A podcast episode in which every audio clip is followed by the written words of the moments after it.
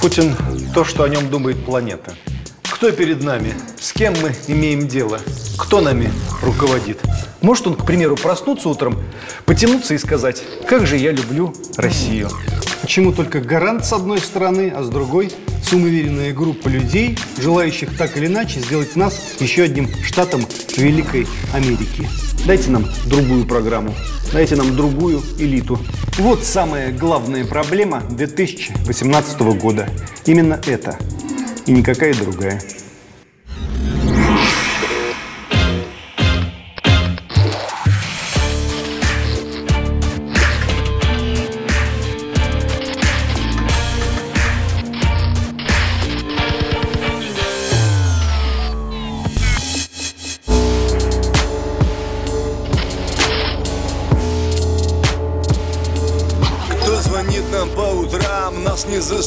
Постели Если слышно террорем, значит мы достигли цели. Лай собак, вой сирен, наши ставки или-или Если нас не взяли в плен, ждите новостей в эфире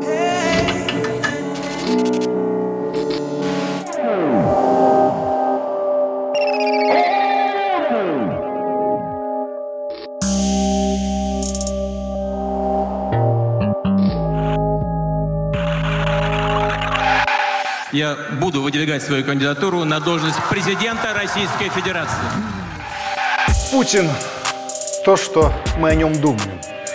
Путин – то, что о нем думает планета. Когда я слушаю писателя Александра Андреевича Проханова, я начинаю верить, что Путин действительно вышел на страшный бой с евроатлантизмом. Вместо торжества демократии и прогресса – насилие, нищета, социальная катастрофа. Вы хоть понимаете теперь, чего вы натворили? Он собирается строить новый двуполярный или многополярный мир взамен однополярного во главе с Америкой. Президент Путин сказал, что нам необходимо совершить рывок. Такой, какой совершил Советский Союз в 30-е годы. Это его заявление вызвало виск и панику в либеральных кругах, потому что оно напоминало изречение товарища Сталина, говорившего, что нам нужно преодолеть отставание в 50 лет, иначе нас сомнут. Путин – товарищ Асада, защитник всех униженных и оскорбленных, особенно тех, кто не раздавлен полностью от унижения, но еще сопротивляется. Дорогие крымчане, севастопольцы, после тяжелого, длительного, изнурительного плавания Крым и Севастополь возвращаются в родную гавань. Еще Путин – друг хакеров и сепаратистов. Хакеры – это же люди свободные, как художники. Они, э, значит, э, настроение у них хорошее, они встали с утра и занимаются тем, что картины рисуют. Также и хакеры. Им, они проснулись сегодня, прочитали, что э, там что-то происходит в межгосударственных отношениях. Если они настроены патриотически, они начинают вносить свою лепту, как они считают, правильную в борьбу с теми, кто как бы плохо отзывается о России. Ну и Возможно, это теоретически возможно. На государственном уровне мы никогда этим не занимаемся. Когда я слушаю его духовника, я верю, что Путин очень религиозный человек. Когда я смотрю на Кудрина и на Биулину, Путин начинает двоиться и троиться. Шойгу и Рогозин не спасают. У нас будет недостаточно инвестиций в технический прогресс, модернизацию. Мы в техническом плане тоже будем за этот период отставать от мира. Вы были одним из э, авторов э, программы развития страны, ее экономики до 2020 года. Программа известная 2020, и там ничего кардинально не поменялось. Если мы что-то с вами не предусмотрели, то это, э, наверное, и наша с вами, в том числе и ваша вина. Я не могу даже для себя составить психологический портрет этого человека. Брежнев, Горбачев, Ельцин – там было в целом все понятно. А здесь...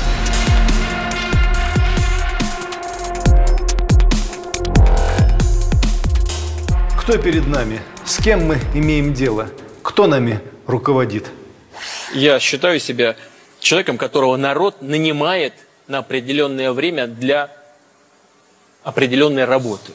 Сегодня можно опираться только на российский народ. Улыбчивый человек из Ленинграда, офицер КГБ, друг Собчака. Но эта информация тоже не прибавляет ясности, но убавляет ее.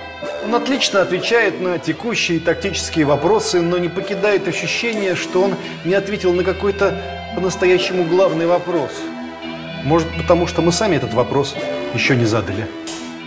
Who is Mr. Putin?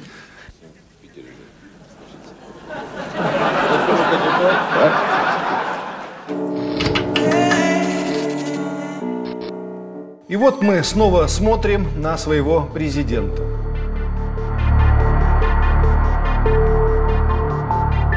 Помню, в свое время политолог Белковский уверенно говорил, что едва власть от Путина перейдет к Медведеву, окружение день за днем, шаг за шагом начнет понимать, что он все-таки не бога человек, а просто человек. Опаздывает, устает, не совсем справляется. Все эти восемь лет я пахал как раб на галерах с утра до ночи. Кто-то попытается отыграться, кто-то отомстит за прошлую обиду. В общем, вскоре никакого Путина не будет. В этом была своя логика, но... Белковский, ныне работающий на Ксению Собчак, оказался катастрофическим образом недальновиден, непрозорлив. Потому что ничего этого не случилось. Я не говорю, хорошо это или плохо. Просто не случилось. В России нет ничего, что могло бы всерьез помешать ему управлять Россией. Такое ощущение, что Путин с годами становится все более и более, с позволения сказать, нечитаем, неуловим, непостигаем.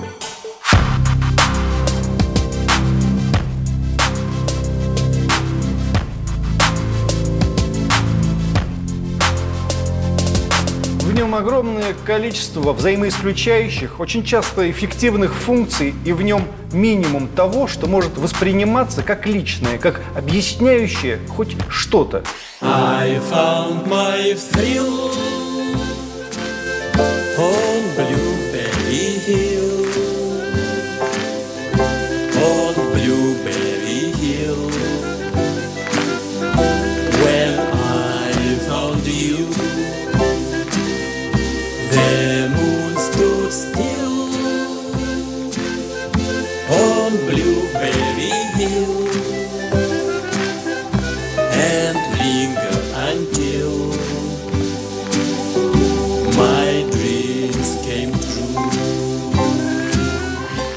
Наемный менеджер?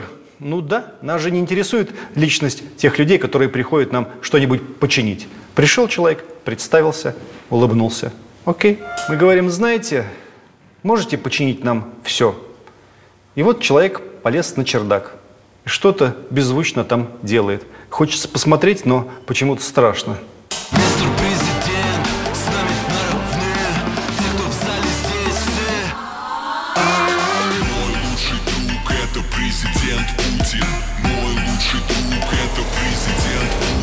Вдруг он делает там что-то ужасное. Или, может, расстелил себе что-нибудь и прилег отдохнуть. Спит тоже беззвучно. Очень страшно спит, как будто он не совсем человек. Вот дайте нам хоть что-нибудь человеческое.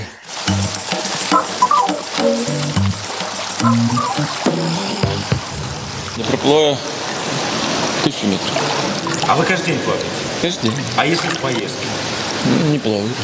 Нет, только легкие куртки, улыбки, стремительные передвижения по России и по миру. График, судя по всему, расписанный надолго. Скажите тогда хотя бы, насколько именно? У какого-то секретаря ведь есть этот блокнотик. Может быть, этот секретарь даст нам туда заглянуть? Вдруг там до какого-то не слишком далекого числа все расписано, а ниже маленьким аккуратным шрифтом начертано «Отпуск». И дальше белые листы. Можно на них чертика нарисовать, можно ангела.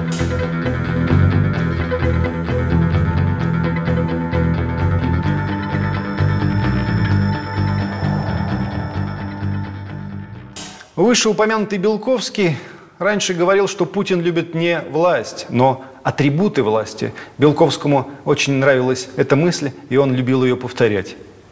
Теперь не повторяет. В свое время, пытаясь закосить от армии, вы прошли даже советскую карательную психиатрию. Да, да, именно сознательно пошел на это, да. потому Как что это проходило? Я там про- провел три недели, а все-таки сэкономил два года. Это происходило в 13-й больнице э, в- на окраине Москвы. Э, Как обычно, ты, значит, объявляешь себя психом, приходишь в психоневрологический диспансер э, по месту жительства, и потом, чтобы проверить, на самом ли деле ты псих, тебя отправляют в больницу. Вы меня рассмешили. Потому что мы смотрим на своего президента и понимаем, что и власть он не любит, и до атрибутов власти ему тоже совершенно нет никакого дела. Это же не занятие, это размин. Здесь ничего особенного. А. Я же просто разминаюсь перед, перед плаванием. Вот так каждому снаряду подхожу просто. Один разочек и без фанатизма, что называется. А что он любит тогда? Нас он любит? Россию он любит? Может он, к примеру, проснуться утром, потянуться и сказать, как же я люблю Россию? Я не могу себе такого вообразить. Один олигарх разорился и с женой разговаривает. Он ей говорит, знаешь, нам придется продать Мерседес, нам придется купить вот Ладу, ну нормально. Придется переехать из особняка на Рублевке, придется переехать в нашу квартиру в Москве, нормально, нормально. Ну, ну ты же меня будешь любить? Она говорит, буду очень любить и очень скучать. Так что, ну я не думаю, что по мне так будут долго скучать. Но тогда, быть может, он что-нибудь не любит, мстительной и страстной нелюбовью? Стратегических оппонентов или друзей, предавших общее дело? Если вы хотите совсем уж стать исламским радикалом и готовы пойти на то, чтобы сделать себя обрезание, то я вас приглашаю в Москву. У нас многоконфессиональная страна, у нас есть специалисты и по этому вопросу. Я порекомендую ему сделать эту операцию таким образом, чтобы у вас уже больше ничего не выросло. Да нет, ничего такого не чувствуется. Трамп, Порошенко, кажется, что Путину и до них нет особого дела. Ну, партнеры, будут другие партнеры. Окей, пусть будут другие. А вы на меня обиделись, я чувствую. Ну, ну я, я вижу по, обиделся, по, да, по да, я обиделся, обиделся. Ну, Это потом скажу. А, а, а зря. Это я, я, я вот не обижаюсь на вас, когда вы меня поливаете там да, поносом с утра до вечера. Ну, а вы обиделись. Я, два слова только сказал, я вы уже обиделись. Я не обидел. Ну, прекратите. А, а я не шучу. Или помните, коновод, или, как там сказать, кобыла Фил Александр Невзоров в свое время был доверенным лицом Путина. На мне висит один старый должок перед Владимиром Владимировичем. Я его помню. Какой? Этот человек сделал э, мне очень доброе дело, э, реально, э, реально выручив меня и спася в предельно сложной для меня ситуации. И он э, на тот момент проявил поразительное благородство. Такое не забывается. Потом у Невзорова что-то перещелкнуло в голове, и он занял противоположные позиции. Теперь он антидоверенное лицо. Я понял, что, в общем, долгое пребывание в выгребных ямах, оно небезопасно. И когда меня спрашивают, например, не согласился ли бы я за очень большие деньги обслуживать РПЦ или Кремль, я говорю, ребята, я наемник, но я не осенизатор. Он делает всякие страшные гримасы на этом самом лице, чтобы все обратили на него внимание. Цедит свои саркастические тексты, пытаясь доказать, как опасно иметь такого едкого недруга, как он. Но это тоже сражение с тенью. В целом вообще нет никому никакого дела до того, что говорит Невзоров, что говорит Явлинский, что говорит Ксения Собчак. Говорят и говорят. У них бой с тенью. В прошлый четверг вы встречались э, с президентом Путиным. Мне об этом Неизвестно. Это неправда. Мне об этом неизвестно. Нет, но это так или это не Мне так? Мне об этом неизвестно. Ну, что это означает? И это означает, что я не отвечаю на такие вопросы. Но вы сейчас говорите... Я же уже вам, я же уже вам То есть вы не опровергаете эту встречу, да. факт этой встречи? Я вам, я вам сказал, что я не комментирую этот вопрос. Значит, встреча была. Они могут попытаться ударить эту тень головой, но и после удара будет понятно, что это была просто встреча головы и бетонной стены. Есть еще народ в этой истории – наш удивительный, непостижимый, огромный и странный народ.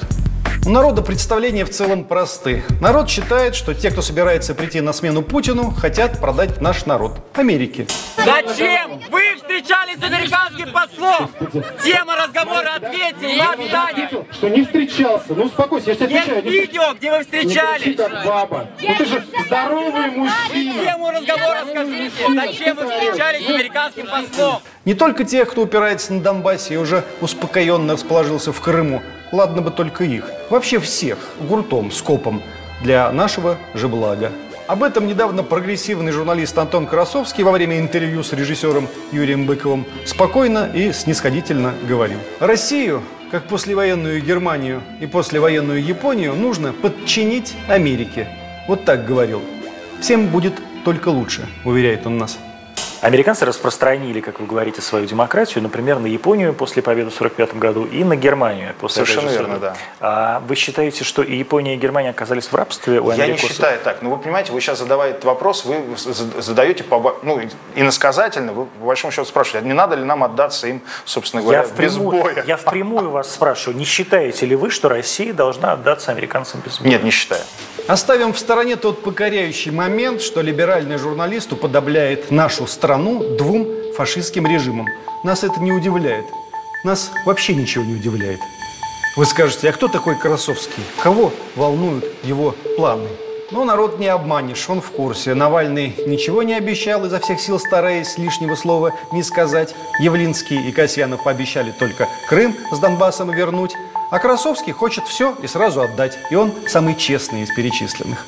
Я уверяю вас, что люди, которые придумывают вот всю эту историю про здоровую семью, которая оградит от СПИДа, сидят э, значит, с проститутками в гей-саунах, и вот это все там придумывают. Вот они там все это придумают, про здоровую семью. Потому что вот уровень лицемерия русского общества, он, вот, вот это главная наша проблема, даже не стигма. А главная наша проблема, то, что это самое лицемерное общество на планете. Он просто вслух говорит, что остальные думают. А странные русские люди все еще не хотят в США. Им тоже не нравится коррупция, мздоимство, маленькие зарплаты и дураки. Но даже самый дикий русский человек отдает себе отчет, что в США тоже есть коррупция, мздоимство, маленькие зарплаты и дураки. Более того, Германия и Япония – это несколько более сложная история, а есть куда более близкие. Например, Ирак и Афганистан. Там американцы тоже хотели навести порядок. Как вы думаете, какой вариант в России более вероятен в случае, если нас, прости господи, оккупируют? Что у нас тут будет Германия или Ирак? Я вот думаю, что все-таки Ирак. И когда у нас будет полный, ужасный, кромешный Ирак, и Невзоров, и Красовский, и Касьянов, и кто там еще, все они встретятся в аэропорту, возьмутся за руки и уедут за пределы нашей несчастной родины, сказав нам напоследок «Дурной вы народ, быдло, да и только». Не получилось из вас немцев никаких, дикари какие-то получились, вот и живите в своем дикарстве, твари. Мы не хотим, чтобы с нами вот так. Мы хотим, чтобы с нами как-нибудь по-человечески. Мы открытость любим, честность, душевность. Третьего выбора нам почему-то не предлагают. Вы спросите, как так вышло? Почему только гарант с одной стороны, а с другой самоуверенная группа людей, желающих так или иначе сделать нас еще одним штатом Великой Америки?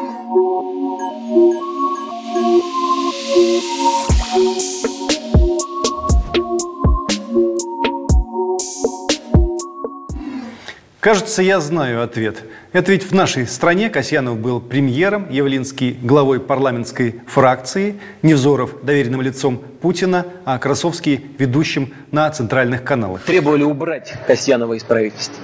И говорили, мы с этим жуликом работать не будем вместе. Или он, или мы. Вы знаете, у него и кличку к нему в свое время прилепили и до того, как он пришел в правительство, Миша 2%.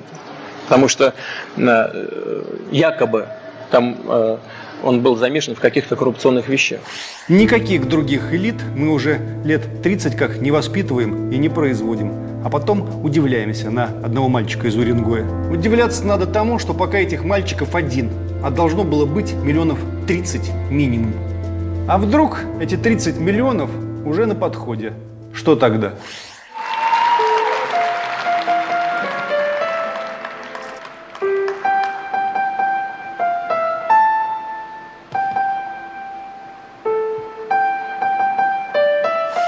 Мы просто хотели бы, чтобы он в любом случае не оставил в качестве наследников людей, которые сдадут нас немедленно и воодушевленно, потому что это и является их единственной и самой главной программой. Дайте нам другую программу, дайте нам другую элиту, иначе мы даже не знаем, что делать. Вот самая главная проблема 2018 года. Именно это и никакая другая.